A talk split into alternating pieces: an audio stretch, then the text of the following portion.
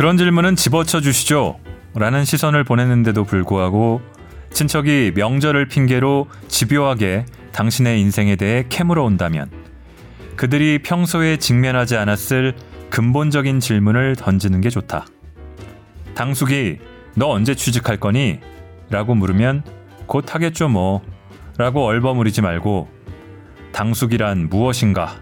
라고 대답하라. 골라듣는 뉴스룸 책 읽는 순간 북적북적입니다. 북적북적이란 무엇인가? 저는 심영구 기자입니다.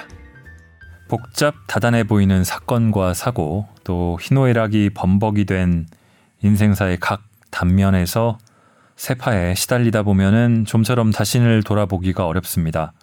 음, 너 자신을 알라던 옛 소년의 말처럼 성찰이라는 가치의 소중함을 들으면 아는 것 같은데 실천하기가 쉽지 않죠. 존재에 대한 돌직구 질문을 던짐으로써 성찰의 중요성을 일깨웠던 그 글. 추석이란 무엇인가의 주인공 김영민 교수의 국내 첫 저서가 오늘 가져온 책입니다. 아침에는 죽음을 생각하는 것이 좋다. 낭독 올라가 해준 출판사 어크로스에 감사드립니다. 저만 몰랐던 게 아닐까 싶을 정도로 김영민 교수의 팬이 많다는 걸 이 책을 읽고 또 주변에 물어보면서 새삼 알게 됐습니다. 이 책에 있는 실린 글들이 여러 편이 읽어본 것이기도 하더라고요. 그러나 추석이란 무엇인가 이후에 본격적인 김 교수님의 팬이 된 저로서는 아직 저에게는 읽을 글이 많이 남았습니다. 하고 안도할 따름입니다. 먼저 이 팟캐스트 제목을 붙인 것처럼 무엇인가를 세 번 읊어보겠습니다.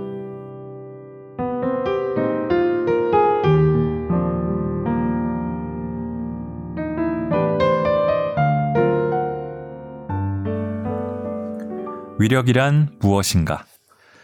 지금도 또렷이 기억난다. 난생 처음 논문 심사를 받기 위해 긴장된 마음으로 복도에 앉아있던 그날을.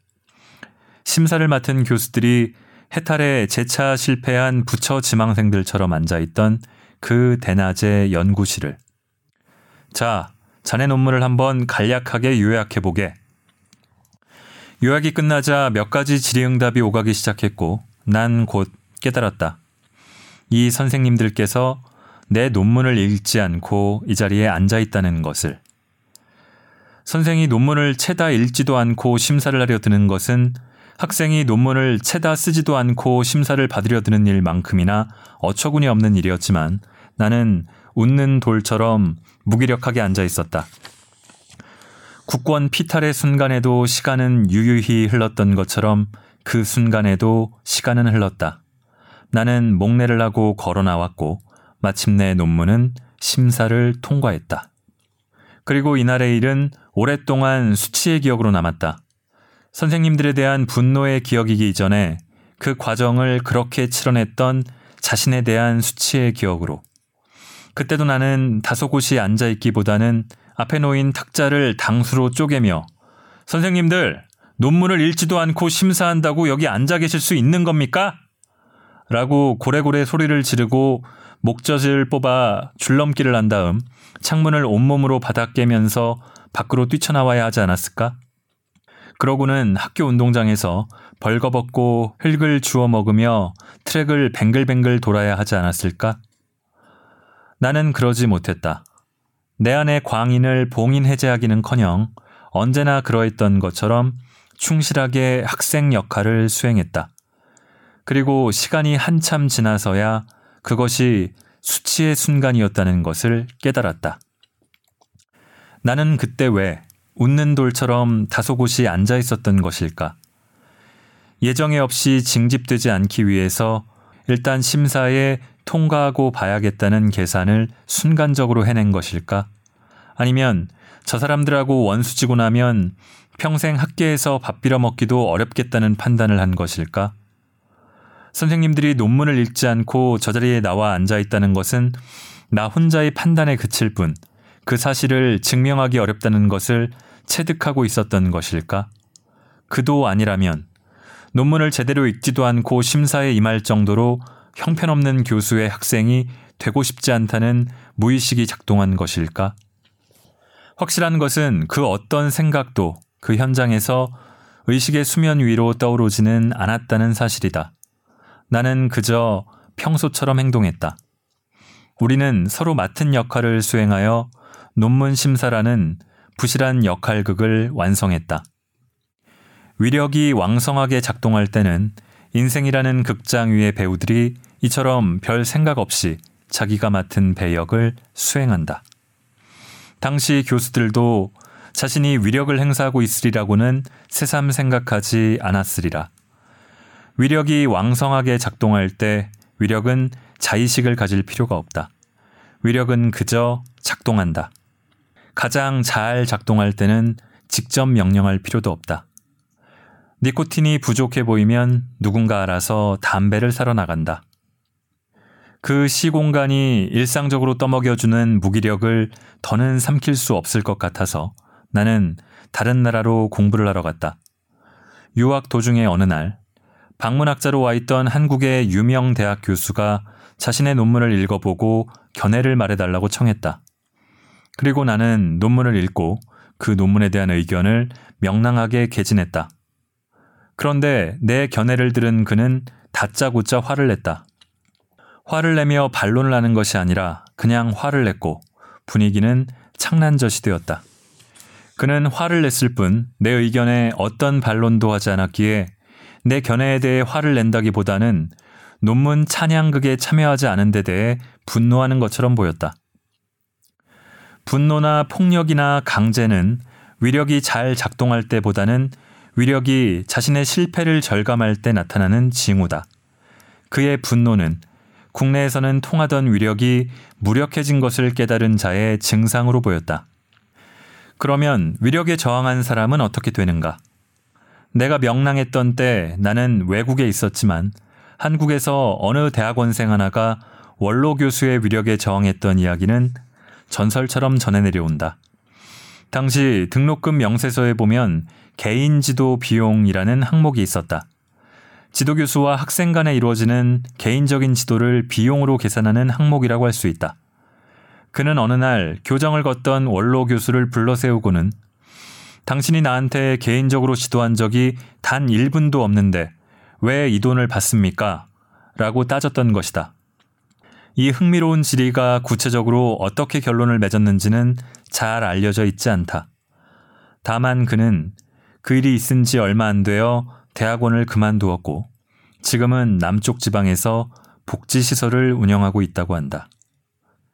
2018년 8월 24일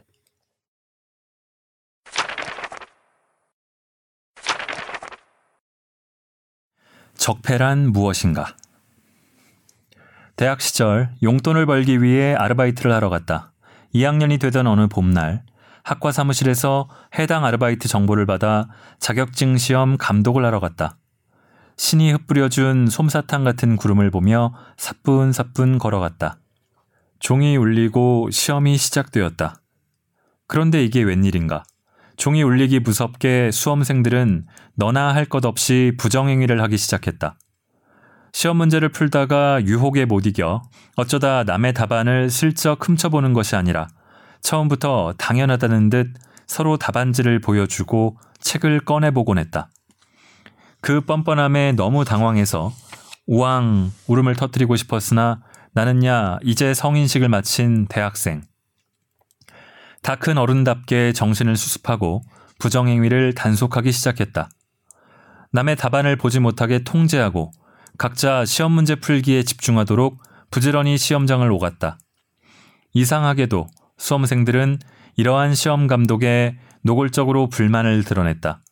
마치 부정행위자는 자신들이 아니라 시험 감독관 바로 당신이라는 눈빛으로. 나도 이제 어른인데 이토록 카리스마가 없을 수 있단 말인가? 쿠데타를 일으킨 신군부처럼 권총이라도 아니 헤어드라이어라도 허리에 차고 와야 수험장의 기강이 잡히는 걸까? 어쨌거나 나는 수험생들의 뚱한 표정에 아랑곳하지 않고 엄격히 시험 감독을 해나갔다. 결국 시험이 끝났고 답안지를 걷기 시작했다. 답안지를 걷는 뒤통수로 수험생들은 소리를 질러댔다. 우. 늑대들의 하울링이 수험장에 울려 퍼졌다. 상황이 이 지경이 되자 호기심마저 생겼다. 그래서 물어봤다. 도대체 왜들 그러냐고. 그들은 하울링을 멈추고 인간의 말을 하기 시작했다. 인간의 말에는 그 나름의 이치가 깃들게 마련이다. 과연 수험생들은 부정행위를 하고 싶으니까 하는 건데 왜 상관이죠? 라고 하거나 우리가 다수니까 오라요. 라고 강변하지는 않았다. 대신 한 땀 한 땀 정성스레 헛소리 테피스트리를 짜기 시작했다. 첫째, 지금껏 다들 이렇게 부정행위를 하며 자격증 시험을 치러왔단 말이에요. 그건 관행을 통해 부정행위를 정당화하려는 논변이었다. 둘째, 오늘 다른 수험장에서는 다들 이렇게 부정행위를 하며 시험을 쳤을 것이기 때문에 마음껏 부정행위를 하지 못한 우리들이 결과적으로 손해를 본 것이며 따라서 당신의 시험 감독은 공정하지 못했어요. 이것은 독특한 정의론을 통해 부정행위를 정당화하려는 논변이었다. 그렇군. 태초에 부정행위가 있었으리라. 그것을 발견한 사람이 있었으리라. 그리고 상대의 환심을 사기 위해 부정행위를 눈 감아준 사람이 있었으리라. 부정행위를 눈 감아준 대가로 부정행위를 저지른 이의 충성을 얻고 그 충성의 기초에서 이득을 얻거나 권력을 누렸으리라. 그 과정을 지켜본 다른 사람들도 서서히 비슷한 거래에 동참했으리라. 그리하여 부정행위의 용인이 쌓이고 쌓이자 그 적폐는 관행이 되었으리라. 급기야는 그 관행의 한 통속이 되지 못하면 오히려 상대적 손해를 보게 되었으리라. 마치 자기 혼자만 교통 질서를 지키다 보면 목적지에 남보다 늦게 도착하는 것처럼 위장전입, 이중국적, 전관예우, 남발되는 자격증과 상. 그것들을 못하게 하면 강변하는 거다. 다들 하는 일인데 왜 나만 갖고 그래? 불공평하게. 그리하여 마침내 부정행위가 관행을 넘어 정의의 반열에 올랐으리라. 시험 감독을 마치고 터덜터덜 걸어 내려오다 눈에 들어온 하늘의 구름은 신이 건네준 솜사탕이 아니라 신이 흘린 개거품처럼 보였다. 그날 이후 나는 시험 감독 아르바이트에 응하지 않았고 어른이 될 용기를 상당 부분 잃었다. 그리고 이 사회에서 그런 난감한 상황에 빠지지 않을 수 있는 곳을 찾아 헤매는 무익한 기간을 거쳤다. 그 기간이 끝나고 이 사회에 남은 시간이 얼마 없다고 느낄 무렵 어디로부터인가 적폐청산을 목표로 하는 정권이 등장했다. 2017년 5월 28일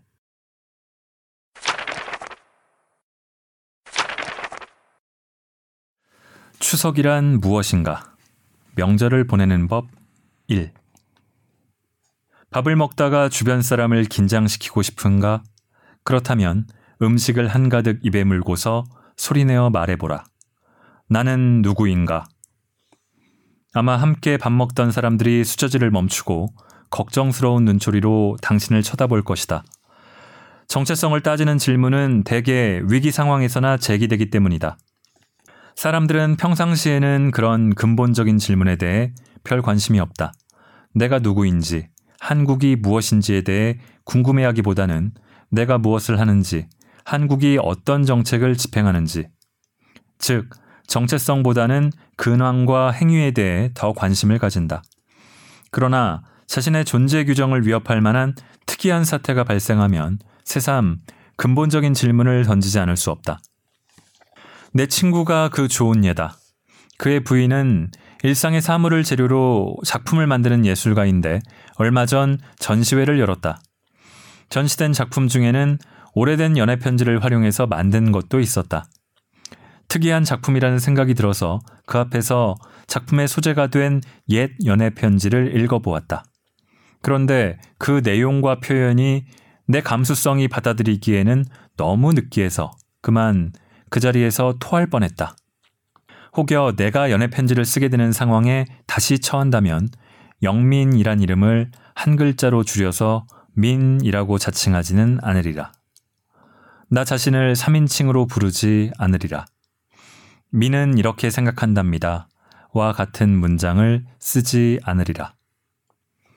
사랑하는 나의 희에게 희로부터 애달픈 사랑을 듬뿍 받고 싶은 민으로부터 와 같은 표현은 결코 구사하지 않으리라. 심정지가 올 정도로 느끼한 문장으로 가득 찬 그 연애 편지가 하도 인상적이어서 그 작품을 만든 친구 부인에게 이거 대체 누가 쓴 편지냐고 물었다. 그러자 천연덕스럽게 대학 시절 연애할 때 제 남편이 제게 보낸 편지예요. 라는 대답이 돌아왔다. 아, 과학자의 탈을 쓴 그 친구에게 이와 같은 면모가 있었다니. 며칠 뒤, 그 친구를 만날 기회가 있었을 때 급기야 그거 네가 쓴 연애 편지라며? 라고 묻고 말았다. 그랬더니 평소 감정에 큰 기복이 없던 그 친구가 정서적 동요를 보이면서 자신도 전시회에서 그 편지를 보고 그 내용과 표현에 큰 충격을 받았다고 털어놓았다. 놀리고 싶어진 나는 왜 그런 느끼한 표현을 썼느냐고 따져 물었다. 그러자 그 친구는 갑자기 과학자다운 평정심을 잃고 고성을 질러댔다. 그 편지를 쓰던 때의 나와 지금의 나는 다른 사람이라고 생각해. 나더러 왜 그랬냐고 묻지 마! 그러고는 벌떡 일어나 괴성을 지르며 나를 할퀴었다. 그 더러운 손톱에 할퀴어지는 바람에 내 손목은 진리를 위해 순교한 중세 성인처럼 피를 흘렸다. 그 친구의 이러한 난동은 정체성의 질문이란 위기 상황에서 제기되는 것임을 잘 보여준다. 자신이 받아들이고 싶지 않은 과거를 부정하기 위해 기존에 가지고 있던 자기 정체성을 스스로 파괴하려 들었던 것이다. 하나의 통합된 인격과 내력을 가진 인간으로 살아가기를 포기한 것이다. 오늘도 그는 그 느끼한 연애 편지를 쓰던 자신과 현재의 쿨한 자신을 화해시키고 새 시대에 맞는 새로운 정체성을 구성하기 위해 인문학적으로 씨름하고 있으리라. 추석을 맞아 모여든 친척들은 늘 그러했던 것처럼 당신의 근황에 과도한 관심을 가질 것이다. 취직은 했는지, 결혼 계획은 있는지, 아이는 언제 낳을 것인지, 살은 언제 뺄 것인지 등등. 그러나 21세기의 냉정한 과학자가 느끼한 연애 편지를 쓰던 20세기 청년이 더 이상 아니듯이 당신도 과거의 당신이 아니며 친척도 과거의 친척이 아니며 가족도 옛날의 가족이 아니며 추석도 과거의 추석이 아니다. 따라서 그런 질문은 집어치워 주시죠. 라는 시선을 보냈는데도 불구하고 친척이 명절을 핑계로 집요하게 당신의 인생에 대해 캐물어 온다면 그들이 평소에 직면하지 않았을 근본적인 질문을 던지는 게 좋다. 당숙이, 너 언제 취직할 거니? 라고 물으면 곧 하겠죠 뭐. 라고 얼버무리지 말고 당숙이란 무엇인가? 라고 대답하라. 추석 때라서 일부러 물어보는 거란다. 라고 하거든 추석이란 무엇인가? 라고 대답하라. 엄마가 너 대체 결혼할 거니 말 거니? 라고 물으면 결혼이란 무엇인가? 라고 대답하라. 거기에 대해 얘가 미쳤나? 라고 말하면 제정신이란 무엇인가? 라고 대답하라. 아버지가 손주라도 한 명 안겨다오 라고 하거든 후손이란 무엇인가 라고. 늙음하게 외로워서 그런단다 라고 하거든 외로움이란 무엇인가 라고. 가족끼리 이런 이야기도 못하니? 라고 하거든 가족이란 무엇인가 라고. 정체성에 관련된 이러한 대화들은 신성한 주문이 되어 해묵은 잡기와 같은 오지랖들을 내쫓고 당신에게 자유를 선사할 것이다. 칼럼이란 무엇인가? 2018년 9월 21일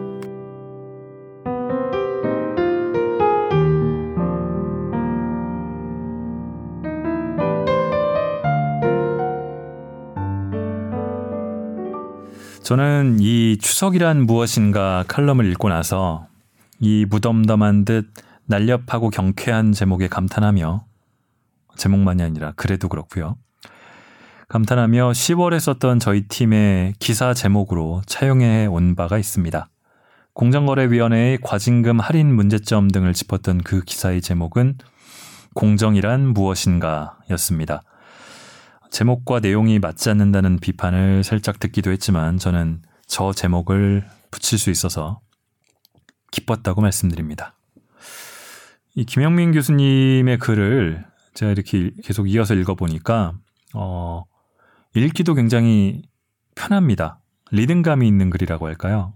어, 읽을 때는 굉장히 화사하고 또 아름다운 글이라도 낭독을 해보면은 참 읽기 어려운 글들이 있는데 김영민 교수의 글은 그렇지가 않습니다.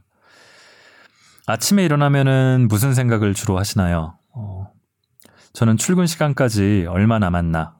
오늘 날씨는 어떤가? 오늘 뭘 해야 하지? 같은 되게 어, 실용적인 생각이 먼저 드는데 김영민 교수는 아침에는 죽음을 생각하는 게 좋다. 라고 하고 이 책의 제목도 됐죠. 그로부터 한 달 뒤에는 2015년 일인데요. 뱃살을 생각하는 게 좋다. 아침에는요. 라고도 합니다. 두 글을 읽어보겠습니다.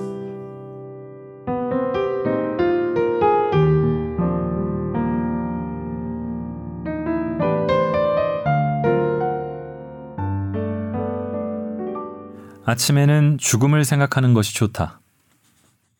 아침을 열면서 죽음을 생각하는 것이 좋다. 얼굴에 비누를 가득 칠한 채 중얼거리는 거다. 나는 이미 죽었고 내가 속한 정치 공동체도 이미 죽었다. 라고. 무슨 말이지? 나는 멀쩡히 살아서 이렇게 세수를 하고 정부는 어김없이 세금을 걷어가고 국회 인사청문회에서는 변함없이 그다지 질이 높지 않은 쇼가 상연되고 있는데 그럼에도 불구하고 아침을 열면서 공동체와 나의 죽음을 생각하는 것이 좋다. 일단 실제로 자신과 자신의 공동체가 이미 죽어 있을 가능성이 높다. 부고는 늘 죽음보다 늦게 온다. 밤하늘에 별이 반짝여도 그 별은 이미 사라졌을 수 있다. 별이 폭발하기 전에 발산한 빛이 지구까지 도달하는데 걸리는 시간 때문에 우리가 그 별을 지금 보고 있을 뿐. 나와 공동체는 이미 죽었는데 현재 부고가 도달하는데 시간이 걸리는 것일 뿐. 많은 사람들이 죽고 있다. 작년만 해도 자살률이 경제협력개발기구 회원국 중 압도적 1위였으며 통계상 37분당 1명씩 스스로 목숨을 끊었다. 그 중에는 투신을 했다가 채 목숨이 끊어지지 않아 부서진 몸을 끌고 옥상으로 올라가 몸을 다시 던진 경우도 있다. 오늘을 사는 사람들은 옥상으로 올라가던 그 사람들이 그토록 살고 싶지 않았던 그 하루를 사는 것이다. 많은 사람들이 태어나지 않고 있다. 낙태가 금지된 상태에서도 한국의 낙태율은 OECD 최상위권이고 출생률은 전 세계적으로 최하위권이다. 인구 감소로 인해 한국은 2750년 즈음 왜소한 공룡처럼 멸종할 것이라는 전망이 있다. 그렇다면 오늘을 사는 사람들은 누군가 그토록 태어나고 싶지 않았던 그 하루를 사는 것이다. 이미 태어난 사람들도 애써 이 공동체의 소멸에 공헌하고 있다. 이를테면 일정 규모의 경제를 유지하는 국가들 가운데 해외 이민을 떠난 뒤 모국의 국적을 포기하는 비율은 한국인이 2014년 이래 가장 높다. 그리고 사람은 두 번씩 죽는다. 자신의 인생을 정의하던 일을 더 이상 할 수 없어 삶의 의미가 사라졌을 때 사회적 죽음이 온다. 그리고 자신의 장기가 더 이상 삶에 협조하기를 거부할 때 육체적 죽음이 온다. 사회적으로 유의미한 일자리는 지속적으로 줄어들고 수명은 전례 없이 연장되고 있다면 우리를 기다리고 있는 것은 사회적 죽음과 육체적 죽음 사이에 길고 긴 연옥 상태다. 이것은 어쩌면 새로운 관광 자원이다. 한국으로 여행 오시면 멸종 위기의 공동체를 구경할 수 있어요. 한국은 사라지는 중이에요. 상영 시간이 얼마 남지 않았어요. 고도 성장을 통한 중산층 진입, 절대악 타도를 통한 민주주의의 실현이라는 과거 수십 년간 이 사회에 에너지를 공급했던 두 약속에 대해 사람들은 이제 낯설어하게 되었다. 이것이었던가 우리가 열망했던 것은 민주화와 경제 발전이라는 구호가 낯설게 느껴지게 된 이 공동체의 선택은 이제 무엇인가? 마치 형식상 승진은 끝났으나 진정한 연구로부터 마침내 스스로 소외된 교수들을 바라보는 기분으로 이 공동체의 다음 선택을 바라본다. 이러한 시절에 아침을 열 때는 공동체와 나의 죽음을 생각하는 것이 좋다. 첫째, 이미 죽어 있다면 제때 문상을 할 수 있다. 둘째, 죽음이 오는 중이라면 죽음과 대면하여 놀라지 않을 수 있다. 셋째, 죽음이 아직 오지 않는다면 남은 생을 어떻게 살 것인가에 대해 보다 성심껏 선택할 수 있다. 넷째, 정치인들이 말하는 가짜 희망에 농락당하지 않을 수 있다. 다섯째, 공포와 허물을 떨치기 위해 사람들이 과장된 행동에 나설 때 상대적으로 침착할 수 있다. 그렇게 얻은 침착함을 가지고 혹시 남아있을지도 모르는 자신의 생과 이 공동체의 미래에 대해 생각해 보는 거다. 화전민이나 프리라이더가 아니라 조용히 느리게 그러나 책임 있는 정치 주체로 살아보고야 말겠다는 열정을 가져보는 거다. 그러나 오늘날 많은 사람들에게 열정이란 그 자체로 지나치게 큰 야망처럼 보인다. 2015년 6월 15일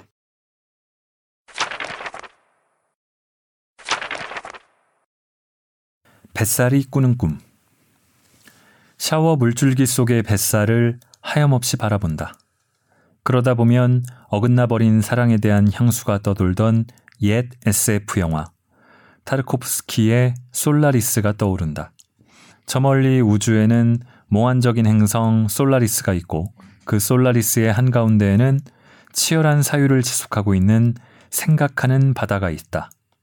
지구인들은 생각하는 바다를 탐구하고자 우주 스테이션을 건설한다. 그러나 탐구 과정에서 거꾸로 자신들의 과거를 만나게 되고 그만 미쳐버린다. 21세기 지구 한 구석의 아침, 둥근 행성처럼 부푼 아랫배를 안고 샤워하고 있는 중년 사내가 있다. 참을 수 없이 무거운 그의 복부 한가운데는 근거를 알 수 없는 허세처럼 팽창하고 있는 지방질의 바다가 있다. 그의 바다는 생각하지 않는다. 대입 수학 문제를 풀고 있었을 때도, 온 나라가 경제 위기에 빠졌을 때도, 월드컵 거리 응원을 했을 때도, 투표를 했을 때도, 창당을 했을 때도, 여론조사로 단일화를 시도했을 때도, 탈당을 했을 때도, 그의 뱃살은 신도시 부근 보신탕 집처럼 끝내 생각이 없었다. 그의 뱃살은 생각하지 않는 바다 bottomless다. bottomless를 탐구하기 위한 간이 station 샤워 부스에서 짐짓 엄숙한 얼굴을 하고서 뱃살에 대해 생각한다. 상반신과 하반신에 걸쳐 있는 이 무책임한 비무장지대를 묵상한다. 아, 뱃살은 평생 긴장해 본 적이 없구나. 지배층이로구나. 늘 여유롭구나. 지방층이로구나. 천진난만하구나. 진짜 혁명을 겪지 않았구나. 부드러운 옷 아래에 숨어 있었구나. 이데올로기 적이구나. 맛이 없다고 불평하면서도 한사코 음식을 더 달라고 해서 먹었구나. 많은 것을 착복했구나. 혹시 뱃살은 몸 전체가 사실 뱃살임을 감추기 위해 거기에 있는 것은 아닐까? 가슴과 머리조차 뱃살의 일부라는 것을 숨기기 위해 뱃살은 거기에 있는 것이 아닐까? 군사 독재가 끝나고 민주화 이후에도 이 질문은 중년 남자의 뱃살처럼 이 사회에서 부풀어 왔다. 민주투사들이 집권하여 독재와 크게 다르지 않은 양태를 보여줄 때, 과거의 독재자들이 여전히 기립박수를 받을 때, 새롭게 등장한 정치가 한층 더 구태일 때, 진보의 간판이 보수만큼 낡아 보일 때, 진보적 지식인이 여성의 고용에 대해 오히려 소극적일 때, 인권운동가 출신 정치인이 성소수자의 인권을 도외시할 때, 저 정치인들이 모두 직선제에 의해 뽑힌 이들이라는 사실을 새삼 깨달을 때, 지금 교통정체를 탓하고 있는 자기 자신의 차가 바로 그 교통 정체를 만들고 있음을 깨달을 때, 뱃살과 나머지 몸 간의 경계는 점점 더 의문시되었다. 디즈니랜드는 실제의 나라, 실제의 미국 전체가 디즈니랜드라는 사실을 감추기 위해 거기 있다고 오래전 누군가 말한 적이 있다. 적대를 일삼는 이 사회의 정치 언어는 사실 모두가 한패라는 사실을 감추기 위해 거기 있는 것은 아닐까? 우리의 과거가 뱃살의 거대한 분비물에 불과하다면 우리는 제정신으로 샤워부스에서 나와 출근길에 오를 수 있을까? 보수든 진보든 민주든 독재든 공이든 사든 좌든 우든 여당이든 야당이든 과거 우리의 정치적 삶을 구획해온 구분들이 부풀어 오른 뱃살에 의해 흐려진 오늘 정치를 살아있게 하던 동력도 시들었다. 정치는 구분에서 출발한다. 구분을 지음에 의해 비로소 복수의 단위들이 생겨나고 복수의 단위들이 존재할 때 비로소 관계가 존재한다. 그 관계가 특유한 정치의 역학을 만든다. 그렇다면 오늘날 정치의 중요한 과제는 앙상해진 도덕적 진정성에 너무 의지하지 않으면서 그 구분을 재정의하는 일이다.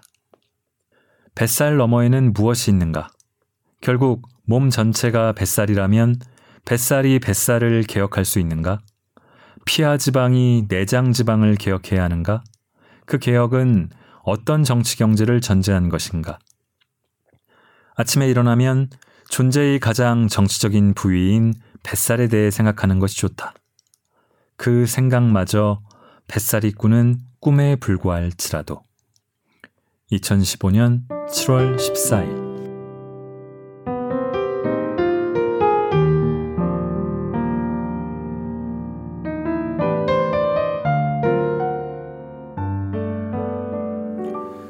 철학을 전공하고 정치 사상사를 연구하고 지금은 서울대에서 학생들을 가르치는 교수님.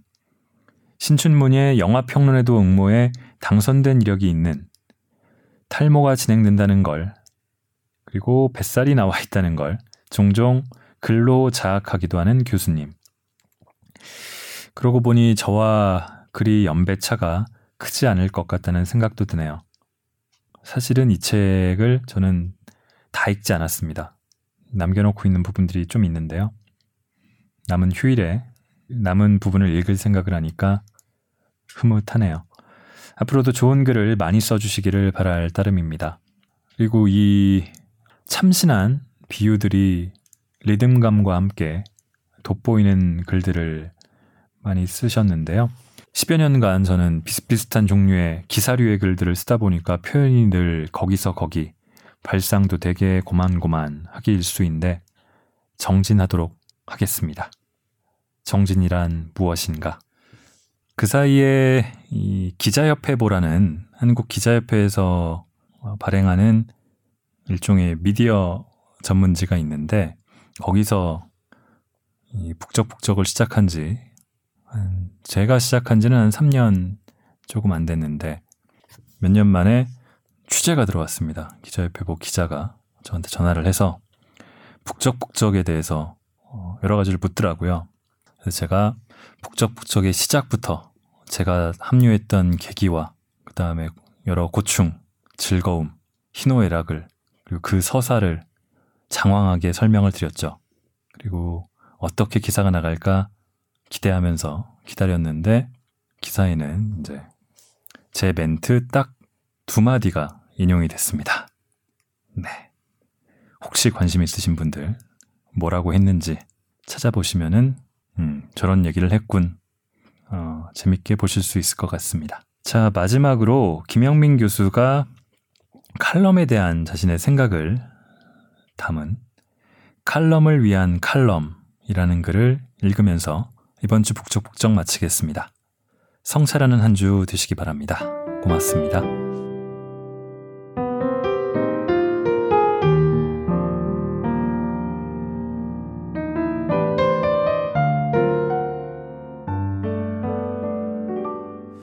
칼럼을 위한 칼럼. 귀국한 지 벌써 십수년이 흘렀습니다. 귀국하자 기다렸다는 듯이 어머니가 쓰러지셨습니다. 병상을 지키고 있는데 의사가 제 직업을 확인하고 나서 한국 정치가 왜 이 모양이냐고 제게 다그쳤습니다. 한국 정치란 무엇인가? 라고 묻고 싶었지만 어머니가 염려되어 참았습니다. 그리고 얼마 지나지 않아 칼럼 청탁이 들어왔습니다. 귀국한 지 얼마 되지 않아 한국에 대해 잘 모릅니다. 양해해 주십시오. 그렇게 거절했지만 그때부터 이 땅의 컬럼 쓰기에 대해 좀 더 눈여겨 관찰하게 되었습니다. 과연 유익한 칼럼이 많았습니다. 그런데 상당수의 칼럼니스트들이 당대 권력자들을 독자로 상정하고 글을 쓰더군요. 읽고 반성하라는 취지의 칼럼도 있었지만 내 의견을 받아들여달라, 한 자리 달라, 예뻐해달라는 칼럼도 적지 않아 보였습니다. 특정 정치인이나 경제인을 간접적으로 지원하기 위해 칼럼을 쓰는 경우도 있었습니다. 스스로 한패임을 드러나지 않은 채로. 저는 그 칼럼니스트가 당대의 권력자와 어떤 관계인지 우연히 알고 있었기에 내심 확신할 수 있었습니다. 그러한 일을 볼 때 칼럼을 쓰는 것도 정치적인 일임을 알 수 있습니다. 기관의 자문회의 같은 곳에 참석하면 다음과 같은 부탁을 받게 된다고 합니다.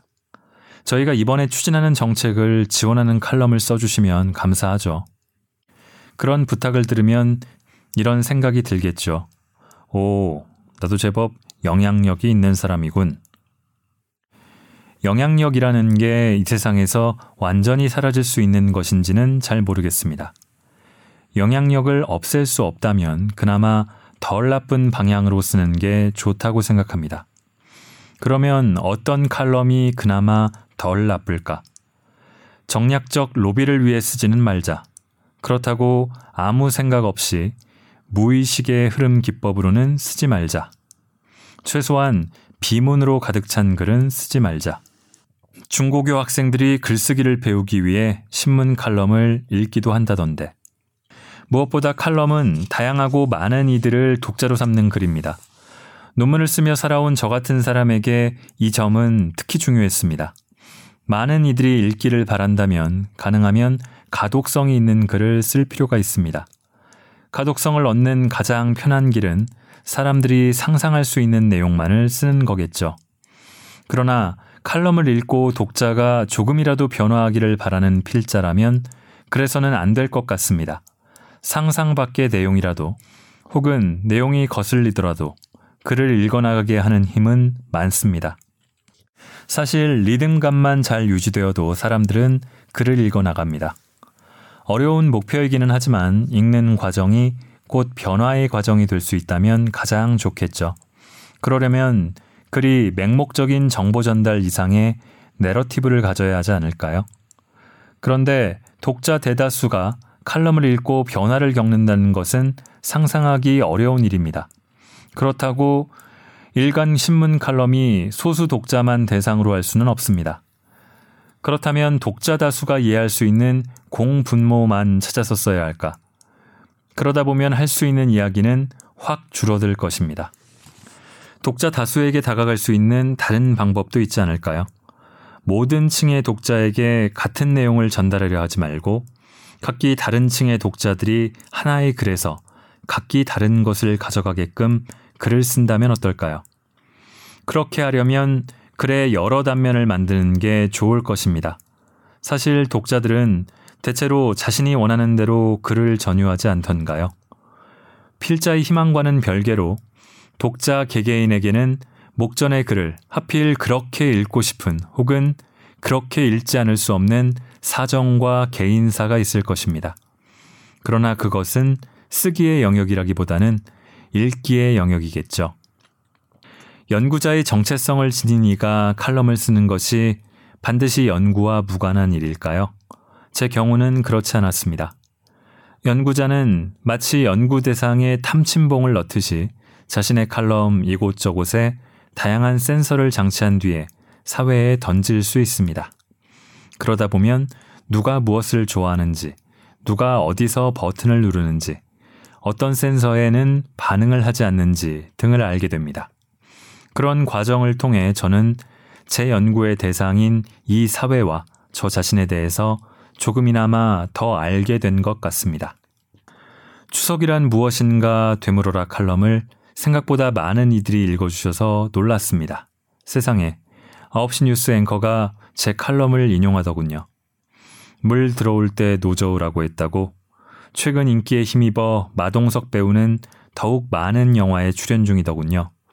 노젓느라 최근 팔뚝이 더 굵어지고 한층 더 엄청난 근육남이 되었더군요. 저는 딱 한 줌 줄 뱃살이 남아있는 현재 제 몸이 좋습니다. 멀리서 마동석 배우를 응원하겠습니다. 그간 읽어주셔서 감사합니다. 2018년 10월 19일